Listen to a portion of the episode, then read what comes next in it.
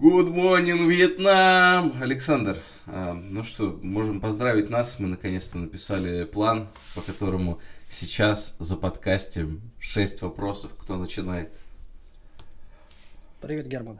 Ну, ты так хорошо сказал, что тебе и начинать. И-и-и.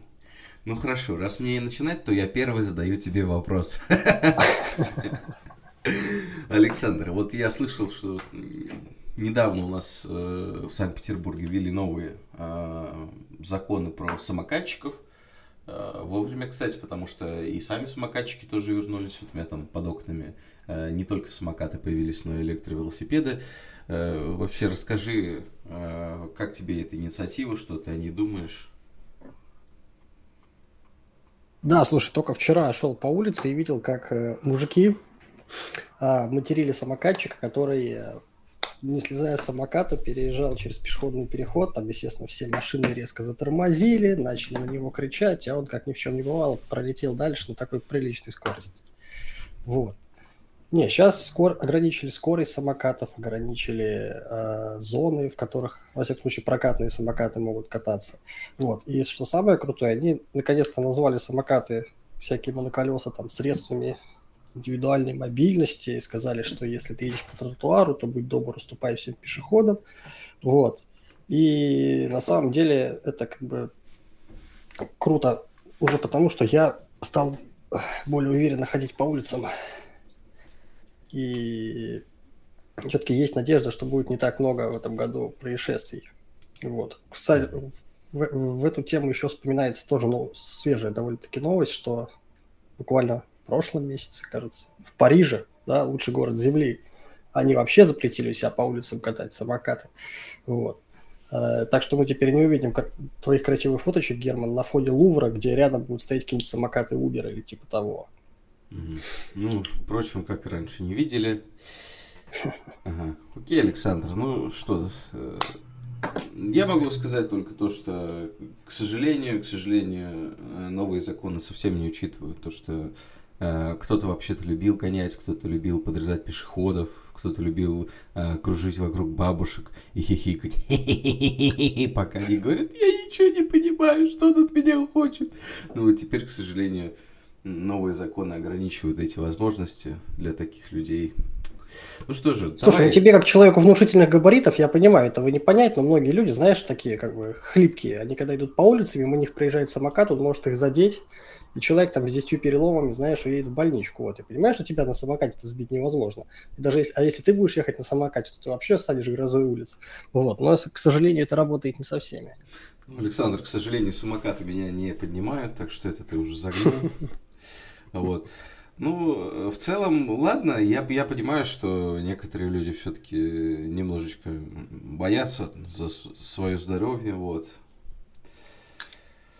Э, слушай, ну знаешь, как бы бояться-то можно за что угодно. Это плавная подводка к нашей следующей теме. И мой, мой тебе вопрос, Герман. Вот. А, а, в разрезе страха. Вот. Кто-то боится самокатов, а кто-то боится нейросетей. Что ты можешь по этому поводу сказать? Ну, что я могу сказать? Ну, я вообще-то это... Ну, это... Ну, разрабатываю нейросети. Не только бабулик на самокатах подрезаю, но и делаю будущий Skynet, который вас уничтожит. Public enemy number one, можно сказать. Ну так вот, как раз ты как бы главное обозначить. Ты, собственно, ты на стороне добра или на стороне зла? Ты разрабатываешь те нейросети, которые в итоге нас всех поработят, вот, или те нейросети, которые станут нашими лучшими друзьями, или те нейросети, которые отнимут у нас работу, я не знаю, или те нейросети, которые просто уничтожат нас. Какие, как, как, какая ты нейросеть сегодня? Так, ну да, тут Э, проблема в том, что люди э, чаще всего не стараются даже немножко погрузиться в тему, которая кажется им сложной.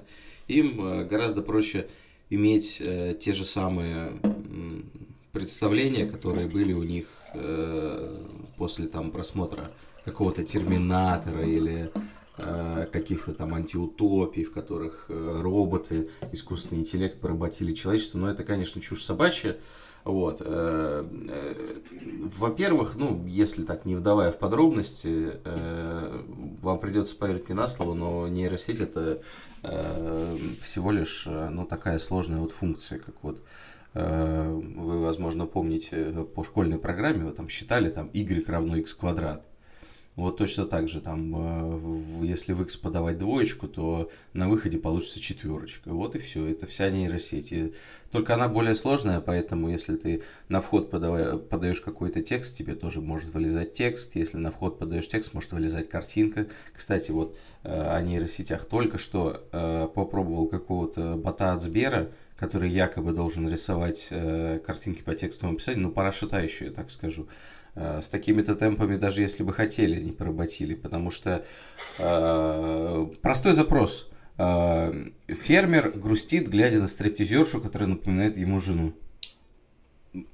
Мне вообще ничего похожего на это не, не нарисовали. Вот, поэтому...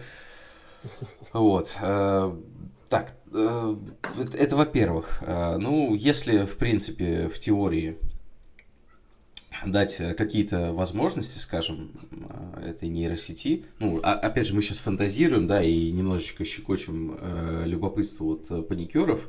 Э, ну, вот предположим, что мы даем э, какой-нибудь нейросети, условно говоря, там, банковскую карту со счетом и доступ в интернет, где она может им пользоваться, вот тогда уже, ребята, ну, страшные вещи могут быть, потому что эта нейросеть может, условно говоря, там, написать тебе, нанять тебя на работу, там, заплатить одному человеку, чтобы он нам произвел одно вещество, второму, чтобы другое, тебе, чтобы ты их там смешал, э, третьему человеку, чтобы доставил от тебя куда-то, и в итоге там взорвать э, какое-нибудь важное здание. Вот. Это, это как бы, ну, скажем так, за гранью чего-то вероятного в обозримом будущем, но реально возможно. То есть в теории, в теории, если дать э, нейросети больше, а, скажем так, э, сигналов выхода, то есть чтобы она могла не только там текст выдавать или там не только картинку выдавать, а чтобы она могла еще совершать некоторые действия, вот, этим, кстати, занимается э, направление обучения с подкреплением. Reinforcement learning – это когда э, мы, значит, описываем среду и агента, и у этого агента есть э, определенные действия. То есть такие агенты на, на основе обучения с подкреплением сейчас активно торгуют, значит, в трейдинговой среде, они же делают в киберспорте спортсменов, вот, то есть если вот такой вот сетки, условно говоря, ну вот э, на каком-то уровне абстракции э, описать наш мир и там, условно говоря, скажем, денег, когда денег заработать может. Вот. Другой вопрос, что она сделает это не с первого раза, и ей нужно очень много итераций на обучение. Вот. Поэтому и обучение такой нейросети будет стоить очень дорого.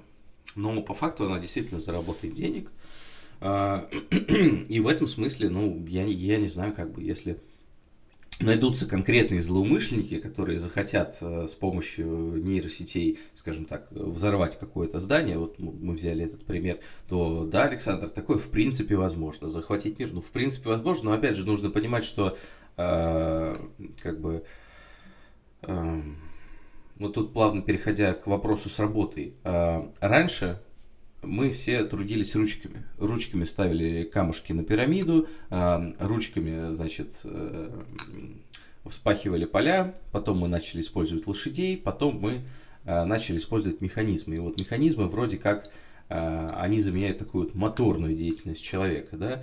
А вот сейчас мы перешли в ту стадию развития нашего общества и индустрии в целом, где не только ценится э, труд руками, механический труд, но э, ценится и умственный труд. И вполне закономерно, что мы этот э, труд, вот как раньше там передавали машинам физический труд, мы сейчас передаем интеллектуальный труд. Вот. Но не стоит забывать, что э, в зависимости от там, психологической или там, философской нотации человек обычно делится на три части э, разными способами, но вот в одной из таких он делится на Э, условно говоря, там, физическую сферу, условно говоря, на интеллектуальную сферу и, э, скажем так, на волевую сферу. Так вот, э, не стоит забывать, что никакой воли у искусственного интеллекта нет. Мы можем, условно говоря, совместить робота какого-нибудь с возможностью там, механических действий в реальном мире и искусственный интеллект – с какими-то ну, интеллектуальными возможностями, возможностями к обучению в каких-то узких задачах, но как таковой воли, еще раз, у искусственного интеллекта или там в будущем у роботов нет и не будет, и, соответственно, э, никакого такого э, человека-злоумышленника, субъекта не будет. Вот, это, э, скажем так, вот в психологии одно время было направление, называлось бихевиоризм. И у них была очень красивая идея о том, что поведение человека это какая-то функция, какая-то совокупность от э, факторов среды. То есть э, они вот у них была вот такая идея, что вот есть, скажем так, поступает какое-то количество сигналов вовнутрь, и поведение это результат обработки этих сигналов, и при том э, вот эту закономерность, эту функцию, ее можно э, вполне как-то вот рассчитать, понять э, и описать. Вот. Э, они провели простой эксперимент на крысах. Э, каким образом? Э, сначала, значит, обу обучали крыс пробегать лабиринт, ну, там, с помощью сыра а, или там каких-то других приманок. А, и потом, а, значит, затопили лабиринт и позволили им проплывать этот лабиринт. Так вот, что самое а, удивительное, а, крысы, которые раньше пробегали лабиринт, а, вот, они начали гораздо быстрее его проплывать. То есть, э, ну, тут, скажем так, уже перешел закономерно э, переход от бихевиоризма к необихевиоризму, потому что Э, ну, скажем так, все-таки между стимулом и реакцией все-таки очевидно что-то есть, потому что, ну, скажем так, стимулы были другие, все движения у крыс были другие, но тем не менее лабиринт те проплывали все же быстрее. Вот. И, и это что-то назвали когнитивной картой. И я вообще это к чему? Я к тому, что все-таки живых существ стоит отличать от каких-то ну, вот, э, искусственных э, созданий, искусственных конструкций, вот, именно по, э, скажем так, по отсутствию вот какой-то внутренней воли, что ли. То есть, если какой-нибудь, условно говоря, собака может на тебя просто так напасть, ну, потому что ты не знаешь, что у нее там происходит. Вот, потому что это тоже все-таки не функция какая-то, а, как доказали когда-то бихевиористы. Вот. А, ну, а вот как раз все эти нейросети это ровно такая же функция. Вот. Э, а по поводу того, э, лишит э, ли тебя нейросеть работы, ну, если ты делаешь какие-то повторяющиеся операции, да, лишит. Вот. То есть, простой пример. Вот у меня товарищ пришел в банк, и он, значит, занимался каким-то простым анализом заполнял какую-то экселевскую табличку постоянно. Вот. Ну, мой товарищ пришел, написал нейросеть, и, собственно, на этом все, человека уволили. То есть, если ты, условно говоря, делаешь какие-то супер простые, э, супер простые операции, которые, э, во-первых, э, сам понимаешь четко алгоритм их действия, вот, то тут даже на самом деле и нейросеть может не понадобиться, потому что тебя могут заменить обычной там, компьютерной программой, обычным потом. Вот. Эм, ну, я в целом думаю, что это будет эволюция, потому что будут э, создаваться новые э, рабочие места, если абстрагироваться от, эм, скажем так, от тех мыслей, э, которые иногда возникают, что вот мы все там как Э, каждый сам за себя и каждый старается заработать как можно больше, и вот э, какое-то количество бедных людей сейчас, э, грубо говоря, выкинут на улицу, ну, на самом деле, я не думаю, что это примерно так. Для меня скорее представляется, что мы просто все движемся к общей цели, Александр, и в этом смысле мы просто будем делать больший результат, и для каждого найдется скажем так, свое место. Просто это будут новые работы, новые рабочие места, новые э, профессии, новые процессы. Э, и, ну, скажем, такая революция нейросетей в, в работе, она позволит э, как раз э, совершить некий качественный переход.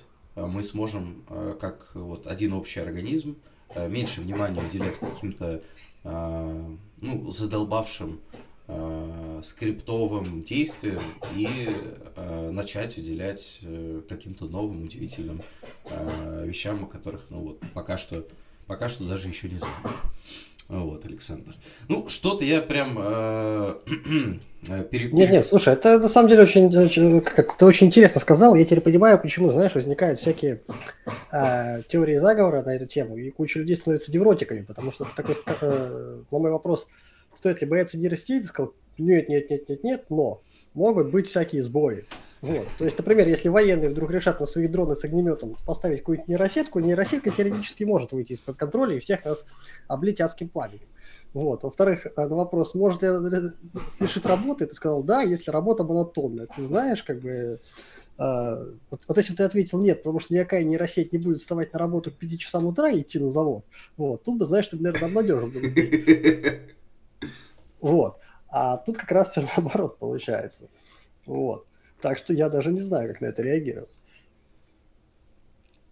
Саш, ну, давай честно. А, если ты э, там 20 лет научился, 20 э, лет назад научился, допустим, я не знаю, писать HTML-странички какие-нибудь и был востребован, это не значит, что ты э, спустя 20 лет будешь писать эти же самые HTML-странички и будешь также востребован.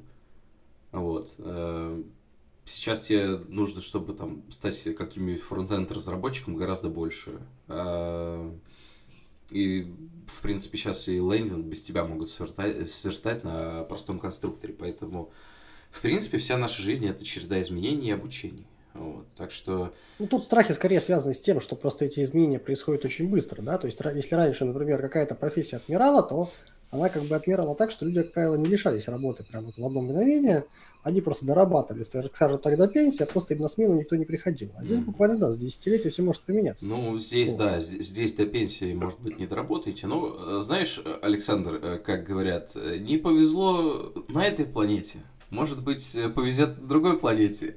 И, может быть, повезет нас туда никто иной, как Илон Маск. Вот. Что да. ты вообще слышал про эту ракету? Вот э, расскажи мне, я так в двух словах только знаю. Ну, во-первых, пока никуда не повезет, потому что она таки взорвалась после взлета. Точнее, они даже сами ее взорвали, потому что что-то пошло не так. То есть, э, как бы это... Это огроменная ракета, я так понимаю, самая вообще крупнейшая, если ты видел фотки, это просто потрясающе, mm-hmm. потому что это огромная, огромный бак с горючим, да, вот, который там типа 200-метровый, который просто стоит где-то в поляне, и в один прекрасный момент он как будто бы взрывается, извергает языки пламени и летит куда-то вверх. Это просто огромная бочка с топливом. Это mm-hmm. вспоминается анекдот, когда, значит, в каком-то как там аэрокосмическом университете студенты спрашивают профессора, профессор, скажите, а в чем как бы подвиг Гагарина? Ну, понятно, что первый космонавт, ну, типа, что такого? Просто посадили в ракету, и он полетел. Вот, а профессор говорит, вот представляете, как бы вы, маленький человек, сидите в маленькой капсуле, а под вами пятиэтажка с горючим. Вот. Она вся кипит, вся бурлит, вся гремит. Вот. И на вопрос, ребята, все точно будет в порядке? Они такие, да, Юра, мы все просчитали, все будет окей. Вот. И когда ты взлетаешь, ты как бы, да, это, все, это все-таки подвиг. Вот. И тут то же самое. Естественно, Да, Юра, мы все посчитали. Да, да, да, да, да. Вот, так что нет, да, в данном случае, типа, это все-таки прорыв, потому что, во-первых, как бы эксперимент, хоть и очевидно признан неудачным, но все-таки любой эксперимент это а, получение новых данных, вот. И как бы все-таки я думаю, что вопрос того, когда оно взлетит, это будет буквально там следующих пары лет. Это первое. Второе, сам, ну, как бы я вообще вот в, в плане аэрокосмической программы я очень хорошо к Маску отношусь, потому что как бы человек просто взял и с нуля сделал не просто компанию, которая летает в космос, да, там выводит спутники и так далее, а сделал компанию, которая при этом еще что-то зарабатывает. Вот, потому что обычно как бы как космос, это типа есть НАСА, есть Роскосмос. Государство там этих стран выделяет огромные деньги на то, чтобы ученые сидели, придумывали ракеты, спутники, вот, на то, чтобы это все летало. Стоит это каких-то баснословных денег, просто сумасшедших. Вот. А Маск умудрился сделать так, что вроде как это даже окупается. То есть это такой коммерческий проект в той области, которая коммерческой никогда особо не была. Вот. И в этом плане он просто первооткрыватель, при этом в его там ракетах, как правило, нет ничего такого, как бы, знаешь, что делало, делало бы их самыми крутыми и так как далее. Он деньги скажем, получает? Кто ему за это платит? А, коммерческие запуски, спутники, например.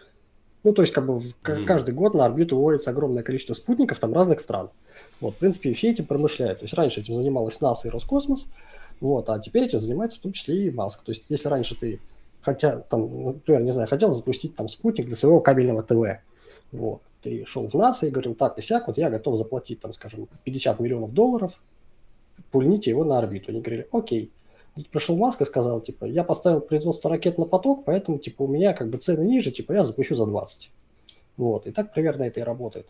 Mm-hmm. И при этом он еще находит как бы деньги на то, чтобы идти к своим мечтам, там, покорение Марса и так далее. То есть вообще это на самом деле очень классная история, потому что, э, мне кажется, сейчас в бизнесе осталось не так много мечтателей, в таком крупном бизнесе, да, потому что в космос хотят летать все, но далеко не все готовы тратить на это деньги, рисковать, потому что как бы это, в принципе, дело на грани промышленности и науки, а в науке, как известно, никогда нет никаких гарантий. Ты можешь потратить миллионы долларов и годы исследований на то, что в итоге ты ничего вообще не добьешься от слова совсем.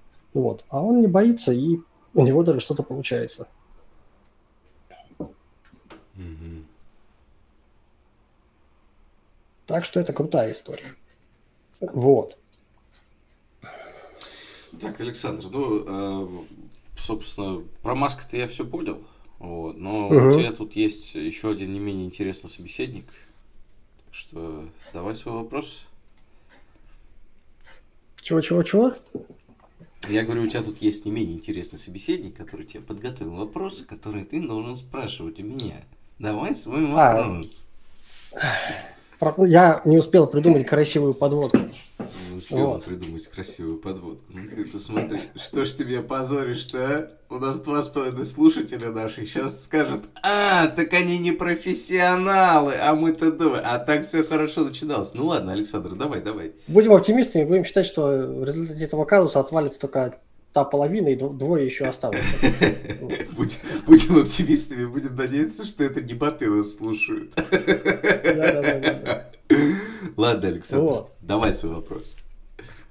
Ладно, мы с тобой уже обсудили нейросети. Вот, ты вроде, конечно, меня успокоил, что все хорошо, да, я сам как бы вроде к этому отношусь более-менее спокойно. Но вот все-таки, вот, э, Герман, помимо, помимо нейросетей в мире все так быстро меняется, столько всего происходит, и хорошего, и плохого.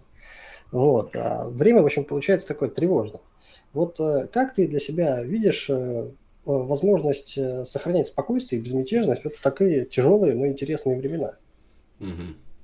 Так, ну ладно, Александр, знаешь что? Я вот философии безмятежности и э, покоя в, в тревожное время закончу, пожалуй. А сейчас я тебя немножко еще попугаю. Так. Вот, и э, все-таки хотелось бы еще обсосать одну тему, которая Э, с приходом цифрового рубля э, стала актуальной. Вот. Плюс я сам Продолжаешь недавно... накидывать на вентилятор, да? Да, да, да. Я, я плюс сам недавно прочитал про там, социальный рейтинг Китая и так далее. Э, ага. Вот. И, в принципе, тема звучит так, что вот еще недавно мы очень кайфовали от того, что все вот эти там доставки, Озон за два часа тебе привозит твой iPhone, потому что тебе так захотелось, Яндекс Еда тебе там через полчаса привозит там трюфели какие-нибудь, э, госуслуги какие-нибудь, там, получил выписку из э, там, пенсионного фонда какого-нибудь, не выходя из дома, тебе прилетело в PDF, ты отправил в какое-то ведомство, уже оформил документ, на который раньше там неделю надо было по инстанциям бегать с паспортами и в очередях с бабульками. Вот. И вроде как цифровизация была благом, а вот сейчас, сейчас, ну, стали появляться такие тревожные новости, там, в частности, э, про, э, например, цифровой рубль, да, а, про угу. там, э, известные события, которые мы не обсуждаем, э, потому что нам очень нравится быть на свободе. Вот. И, э, в принципе, началась такая активная цифровизация не только какой-нибудь там сферы услуг бизнеса, а, бизнес-процессов, а цифровизация нас с тобой, Александр. Вот. И многие, на самом деле, переживают по этому поводу. Вот. Но тут э, я уже не, не, скажем так, э, не настолько оптимистично настроен, честно тебе скажу, э, как э, с нейросетями. Потому что вот э, те законы, которые сейчас принимают о цифровом рубле, ну, это все может скатиться в э, тотальный контроль, потому что на самом деле я, я тебе скажу, что в цифровой э, рубль можно, скажем так, э, прописать любую логику. Ты можешь, условно говоря, пометить э, там деньги и сказать, что их там нельзя тратить э, на все, что ты хочешь, их можно тратить только там на что-то. Э, можно, например, для какого-нибудь конкретного человека если он там не будет выполнять какие-то распоряжения сверху, а, прописать какой-нибудь понижающий коэффициент этих денег. Эти деньги будут, э, условно говоря, девальвироваться, э, пока он не выполнит то или иное действие. То есть, ну, э, на самом деле, вот пакости, которые угу. можно сделать с цифровым рублем, такое количество, что, ну вот, как будто доллары под матрасом сейчас, вот это единственное, что нас может спасти от него. Вот. А, также не совсем понятно вот со всеми этими э, системами биометрии, э, со всем этим слежением, э, в котором ну, уже начинает использовать искусственный интеллект. То есть э, вот я видел переписки некоторых э, ведомств, э, некоторого государства, не будем называть какого, вот, но мы оба знаем, о чем речь, о том, что э, вот нам сейчас нужно, они пишут, что нам сейчас нужно внедрять решение по искусственному интеллекту. Вот, то есть э, у них была большая проблема с кадрами, потому что, во-первых, айтишники их не любят. Вот, как все-таки люди наиболее образованные э, и наиболее умные, они понимают э, сущность э, вот этих ведомств. Вот. Э, и в целом, я думаю, что несмотря на это, скоро, очень скоро, семимильными шагами произойдет цифровизация, ну, скажем так, не только услуг и бизнеса, но и, в принципе, нашей жизни. Вот. И в связи с этим, да, Александр, вот прям, прям я тебя заставил закурить. Вот, в связи с этим, э, ну вот лично у меня как бы возникают сомнения о том, что ну, не, не пора ли, скажем так, э, подыскивать э, как, какие-нибудь э, места, где люди вот чуточку более свободны от цифрового рабства? Потому что мы смотрим, ну, условно говоря, на восток, и недавно читал, вот честно думал, это чушь, что там социальный кредит – это бредятина. Но на самом деле, реально, в Китае, в каждом там городе в каждой вот этой, э, значит, э, провинции свои системы социального кредита. Если у тебя низкий социальный кредит, ну, вплоть до того, что с тобой даже э, соседи не будут общаться, чтобы их не заметили за общение с человеком с низким социальным кредитом. Вот. Это, вот это действительно страшно. Эм, вот, тут я прям обнадежить не могу. Ну вот единственное, что у меня на самом деле, как бы это сказать, единственное, что может нас спасти сейчас от, э, скажем так, э, бессовестных и э, жадных до власти, э, как бы это сказать, э, уполномоченных лиц. Э, Коллега, не, не, давайте так быстро понижать свой социальный рейтинг. Да-да-да, я, очень а, аккуратно э, подбираю слова, но это, скажем так, художественный оборот, вот нас как раз-таки могут спасти те, кого недавно называли преступниками. Я сейчас объясню, почему я это сказал. Да, это звучит очень странно, что там от условных правоохранителей... Еще минус балл. Продолжай, пожалуйста. Ты не, не перебивай, Саш, не перебивай. Э, я сейчас объясню, э, о чем я говорю. Смотри, э, значит, вот раньше люди грабили банки. У тебя есть, Саша, какие-то представление о том, как это происходило на Диком Западе. Вот расскажи. Ну, слушай, у меня в голове всплывает классический сценарий, даже, знаешь, не с Дикого Запада, а годов из 30-х, вот эти гангстеры, которые с Томпсонами подъезжают на черных автомобилях к банку, влетают внутрь, всех колут мордой в пол, вот, просят там какого-нибудь клерка нажать на кнопку, он нажимает кнопку в страхе, вот, сейф открывается, они забирают деньги в мешках, запрыгивают в автомобили, уезжают, за ними гонится полиция, они либо скрываются, либо нет. Вот я себе так представляю, в первую очередь. Угу. Ну, так вот, я тебе скажу, что сейчас тоже грабят банки, но только люди, которые грабят банки, это очкарики, которые сидят перед мониторами в своих темных комнатах и просто фигачат по кнопкам. Я это к чему? Я это к тому, что э, вот у нас э, была такая сущность э, ограбления банков. И э, в лучшем духе постмодерна мы сейчас имеем симулятор этого ограбления банка, ну, да? э, но тем не менее это по сути то же самое ограбление.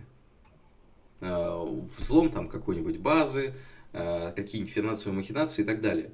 Так вот, именно вот на этих людей сейчас самая большая надежда. Почему? Потому что они наработали самую большую базу, э, скажем так, большой набор практик, потому как уходить от ответственности, от слежки, там, другие паспорта, одноразовые сим-карты, какие-нибудь, как оформить э, там какой-нибудь счет в банке и так далее. И я уверен, что когда вот, э, скажем так, э, будет начинаться цифровой рубль, таких схем, которые позволят нам э, обходить, ну, скажем так, просачиваться вот мимо вот этих вот металлических прутьев цифровой тюрьмы будет огромная масса. Вот. И самое главное, это оставаться внутренне свободным и не сдаваться, Александр. Вот. Э, а, скажем так, э, вода дырочку найдет, и э, в крайнем случае всегда есть Казахстан. Вот. Не получилось у меня на позитивной ноте закончить.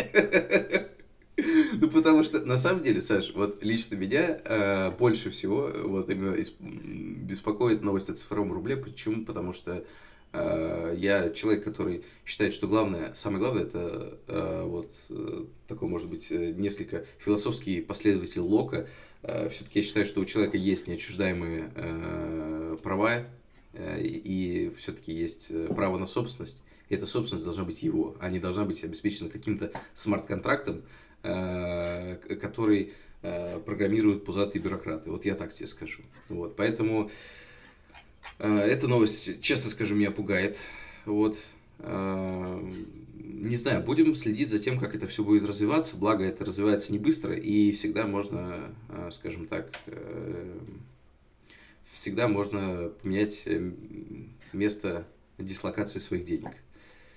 Так, ну ладно, ну, Александр. Ну, слушай, знаешь, позволь мне ставить сюда ремарку. Вот насчет всеобщей, всеобщей цифровизации и так далее. На самом деле, я в этом плане наоборот, знаешь, такой, там, остаюсь оптимистом. Вот. Э, с чем я это связываю? В том плане, что э, сама по себе технология и, и, и цифрового рубля, ну, цифровой валюты, в принципе, и социального рейтинга – она на самом деле, ну, как бы не такая и плохая. Вот если от, отбрасывать контекст, отбрасывать место, время и так далее. Mm-hmm. Вот, то есть это на самом деле круто, это именно на самом деле та цифровизация, к которой мы на самом деле все стремимся. Потому что когда мы говорим про высокие технологии, это в том числе, что у нас высокие технологии во всех сферах.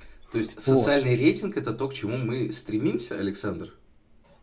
Конечно. Конечно. Вот, просто социальный рейтинг это как, э, ну, например, это очень помогает в в плане в контроля, скажем, за... Например, мелкие преступления. Смотри, у тебя mm-hmm. город обвешен камерами. Вот. Каждый, каждый день на улицах большого города совершается куча мелких правонарушений. Вот. И полиция, естественно, в аналоговом мире за всем не успевает. А здесь прямо все на контроле. Вот. Так что в этом плане это хорошо. Вот. Да, но, но ты же рубль, понимаешь, э, ты же мешает понимаешь, смывать деньги и так Саша, далее. Саша, ты же понимаешь, что э, что такое преступление, что такое нет, уже решаешь не ты. И, условно говоря, преступлением это может быть не подросток, который э, украл у бабушки сумочку, и которому надо подзатыльник дать и на 15 суток посадить э, в обезьянник.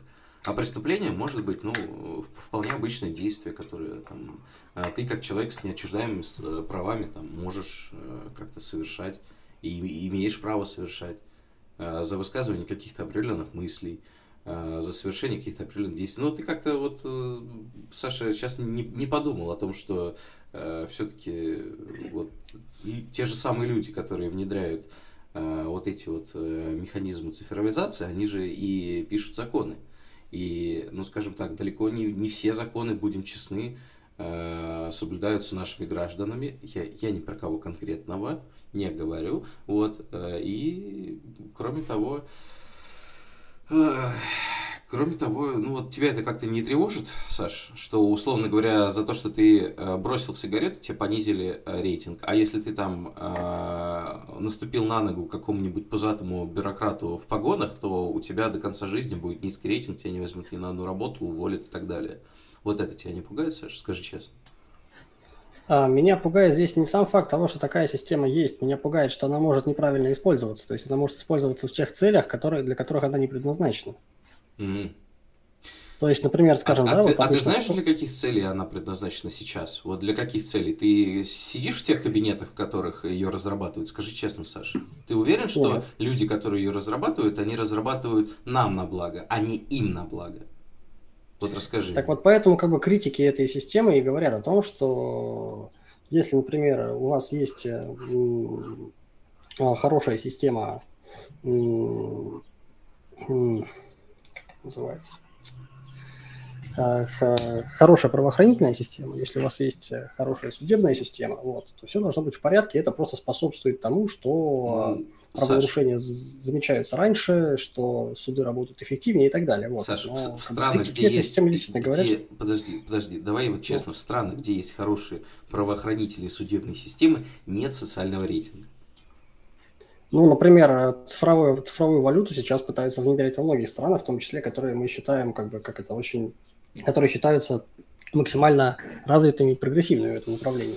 Ну, То есть тот же Европейский Союз, не знаю, США и так далее, они тоже над этим работают. Просто вот э, у нас э, популярна тема цифрового рубля, потому что он уже прак- практически готов к внедрению, и он тестируется. А вроде, например, в Европе этот проект еще не на такой э, э, стадии готовности, как у нас. Вот и все. ну, а нафига мне нужен, извини, цифровой рубль, когда есть биткоин?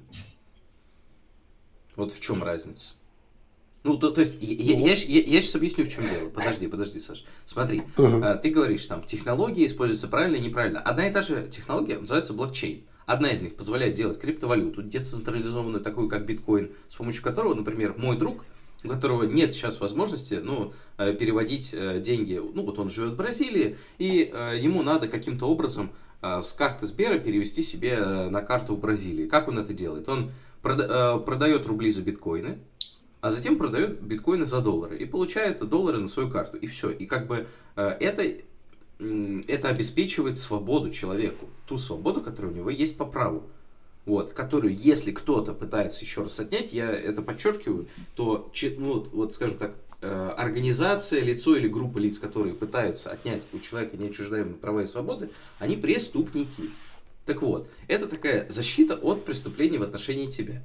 А зачем государству э, цифровой там рубль какой-то? Почему, вот, то есть, почему не ограничиться просто э, безналом? Ведь э, у нас у всех сейчас безнал. Скажи, за- зачем нужен там цифровой рубль? А вот ровно за тем, что все транзакции будут видны, ты будешь как на ладони, э, и опять же туда можно вшивать любую логику. То есть э, ты чем-то не понравился э, какому-то чиновнику, все, Саш, до свидания. Понимаешь, то есть, ну... вот. Нет, преимущество для тебя это снижение транзакционных издержек. У тебя большие транзакционные издержки с э, системой быстрых переводов, там, например, Саш. Нет, но они могут быть еще меньше. А если, например... э, Еще меньше нуля? э, Нет, здесь же речь идет о том, что это что цифровым рублем могут пользоваться не только... Вот ты, например, когда платишь по карте в магазине, да, ты знаешь, сколько какую комиссию ты платишь банкам вот, за то, что ты имеешь право пользоваться карточкой. Ну, например, 2-3 И это включено, естественно, в стоимость товара. Вот, поэтому еще вот даже сейчас вроде где-то бывают такие вещи, что, например, если ты ну, в таких не- довольно маргинальных заведениях, что если ты, например, платишь наличкой, для тебя тебе делают скидку вот, а, по сравнению с платежом карты. Эта скидка как раз равна сумме комиссии, которую ты, которую заплатил, которую банк взял, если бы ты платил картой. Это, эта скидка равна половине суммы, налогов, которые пришлось бы заплатить. Ну, не без этого, вот. Так что вот все-таки я как-то останусь э, уверен ну, Тому Верен флагу суждению, что все-таки как бы тут важно, как бы, что технология не может быть хорошей Ладно, плохой. ладно, Вот все. Хорошим и плохим может быть э, люди, которые ее применяют. Да, да, давай отойдем от этой темы, а то она, если честно, мне немножко уже пердак подожгла. Вот. Э, Будем честны.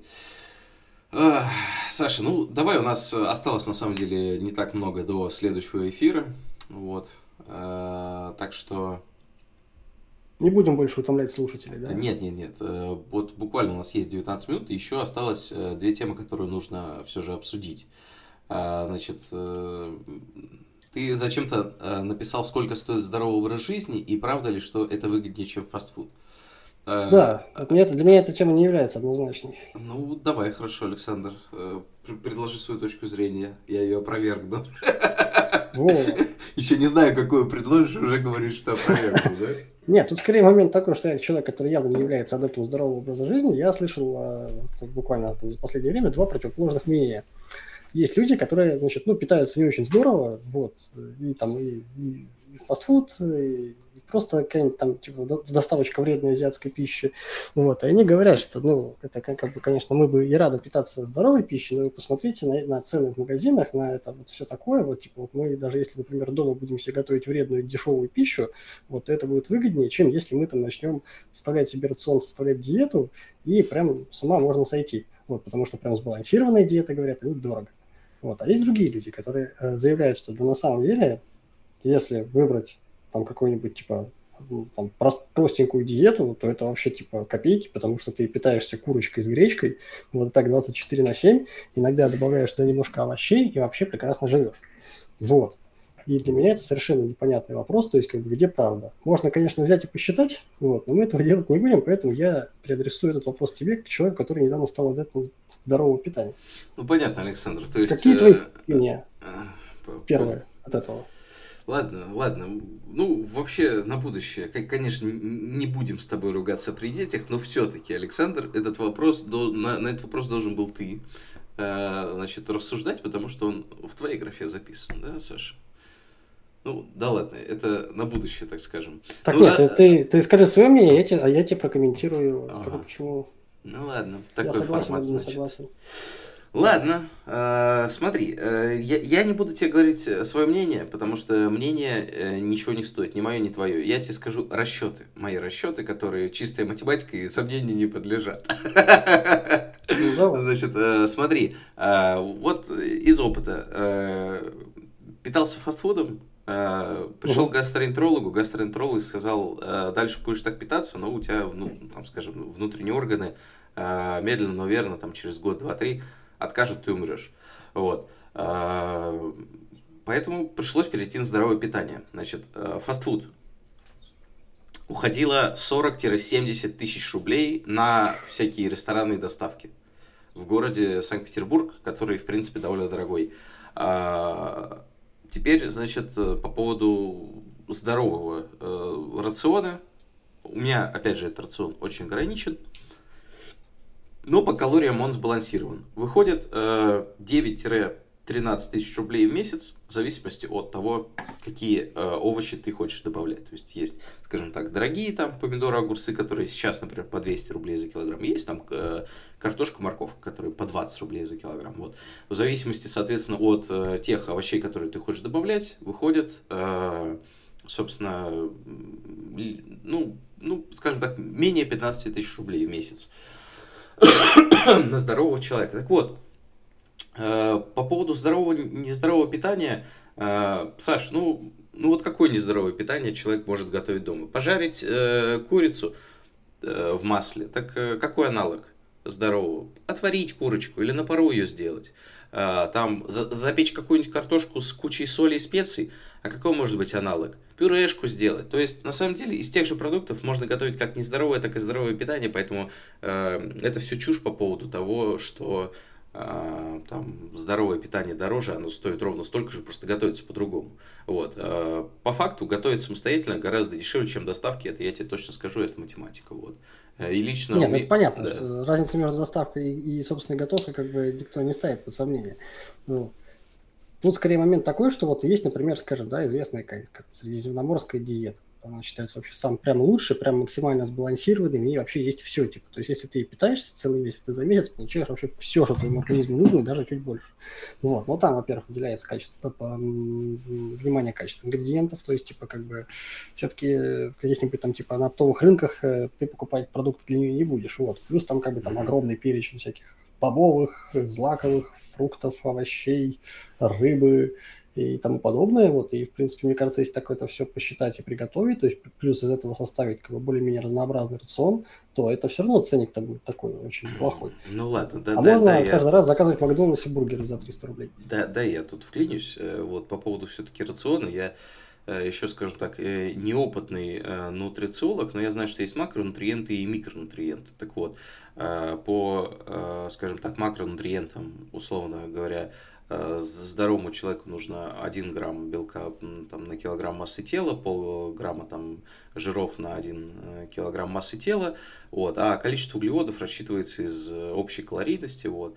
Ну, это, это, это как бы минимальные такие цифры по белкам, жирам. И, в принципе, вот этих вот ну, компонентов, вот такого баланса достичь ну, совсем несложно, потому что у тебя есть то же самое куриное филе, в котором очень много э, белков, есть то же самое, там, условно говоря, оливковое масло, которое ты можешь добавить э, в э, салат из овощей. И как бы и по жирам, и по белкам ты достигаешь, а остальное просто гречкой добавляешь, и все.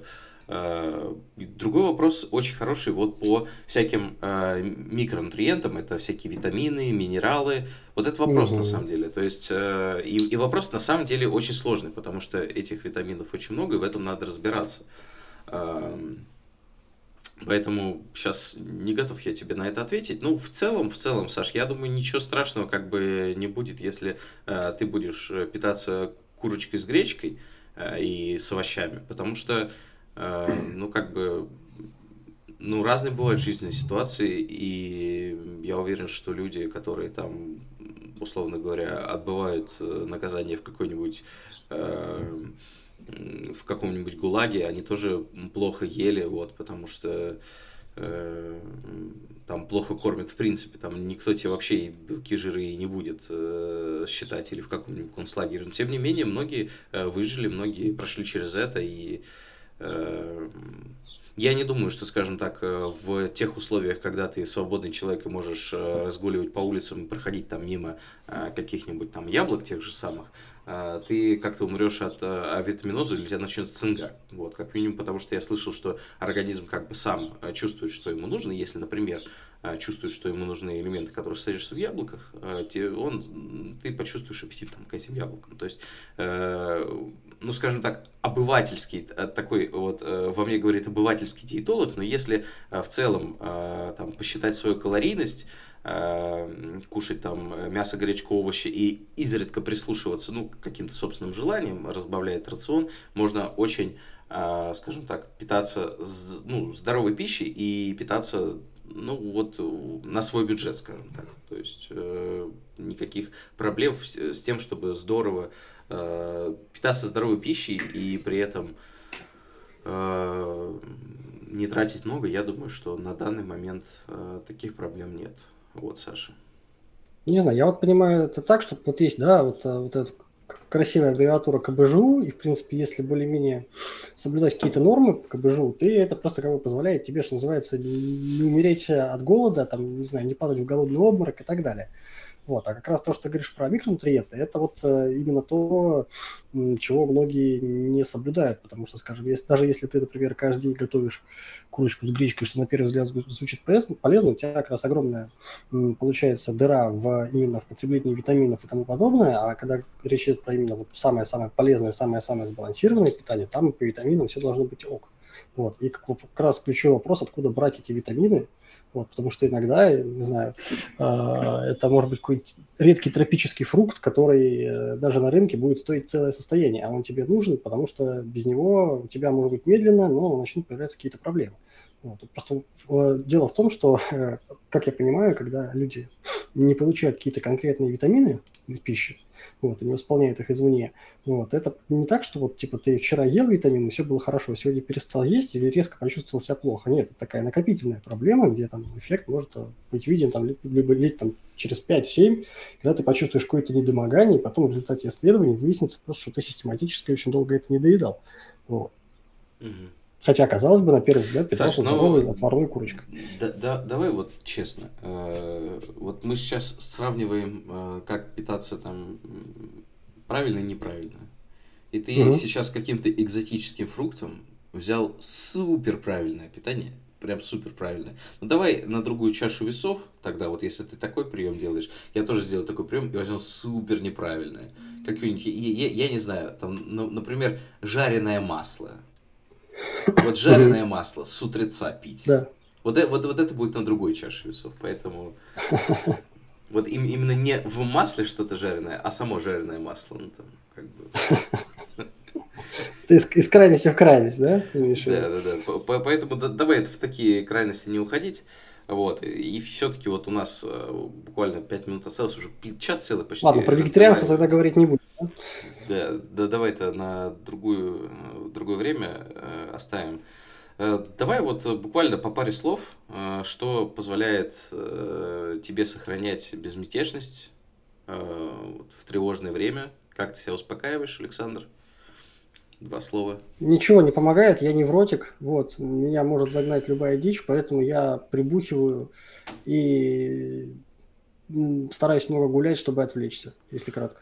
Окей, ну хорошо, ладно, и мне лично помогает э, вот, остановка мысленного потока, если умеете, э, и самое главное, нужно осознавать, что рано или поздно ты умрешь, это важно. Оптимистично. А, и при этом, при этом очень важно а, совершать какие-то определенные действия.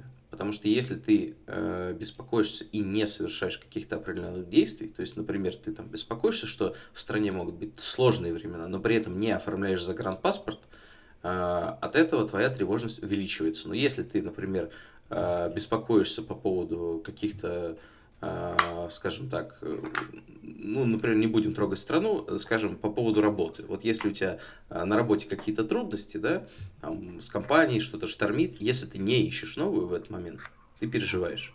Если ты ищешь новую, если ты понимаешь, какие там те предложения э, приходят на рынке, если ты э, в это время берешь, там, условно говоря, какие-то дополнительные заказы, и э, у тебя есть уже другой источник дохода, ты, в принципе, по этому поводу не переживаешь, тебе просто пофиг. Вот.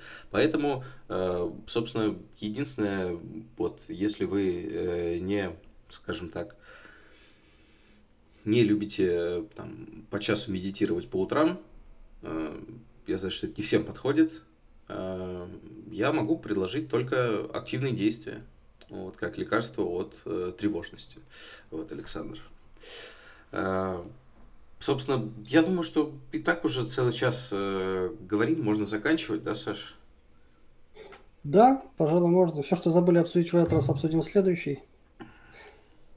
Так что подписывайтесь на канал, ставьте лайки. Да нет, у нас, блин, канала надо сделать, наверное, Герман, а если тебе начнут донатить цифровым рублем, ты будешь принимать эти донаты или нет?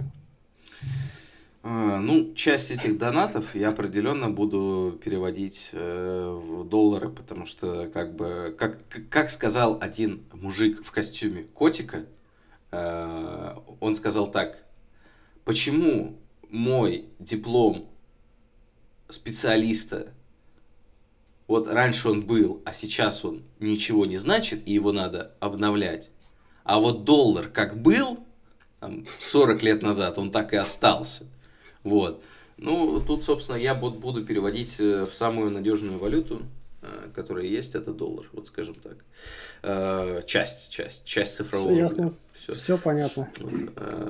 Скажем так, будем подстилать себе соломку, всегда будем иметь второй вариант и не будем заложниками. Так что, ребят, донатьте Герману сразу в долларах, чтобы он не тратил время на переводы. Да, можно... У нас нет донатов, Саша. У нас нет донатов. Мы работаем над этим. Ладно, ладно, все, Саша. В общем, э, все. Всем спасибо, кто слушал. Всем пока, пока. Пока-пока.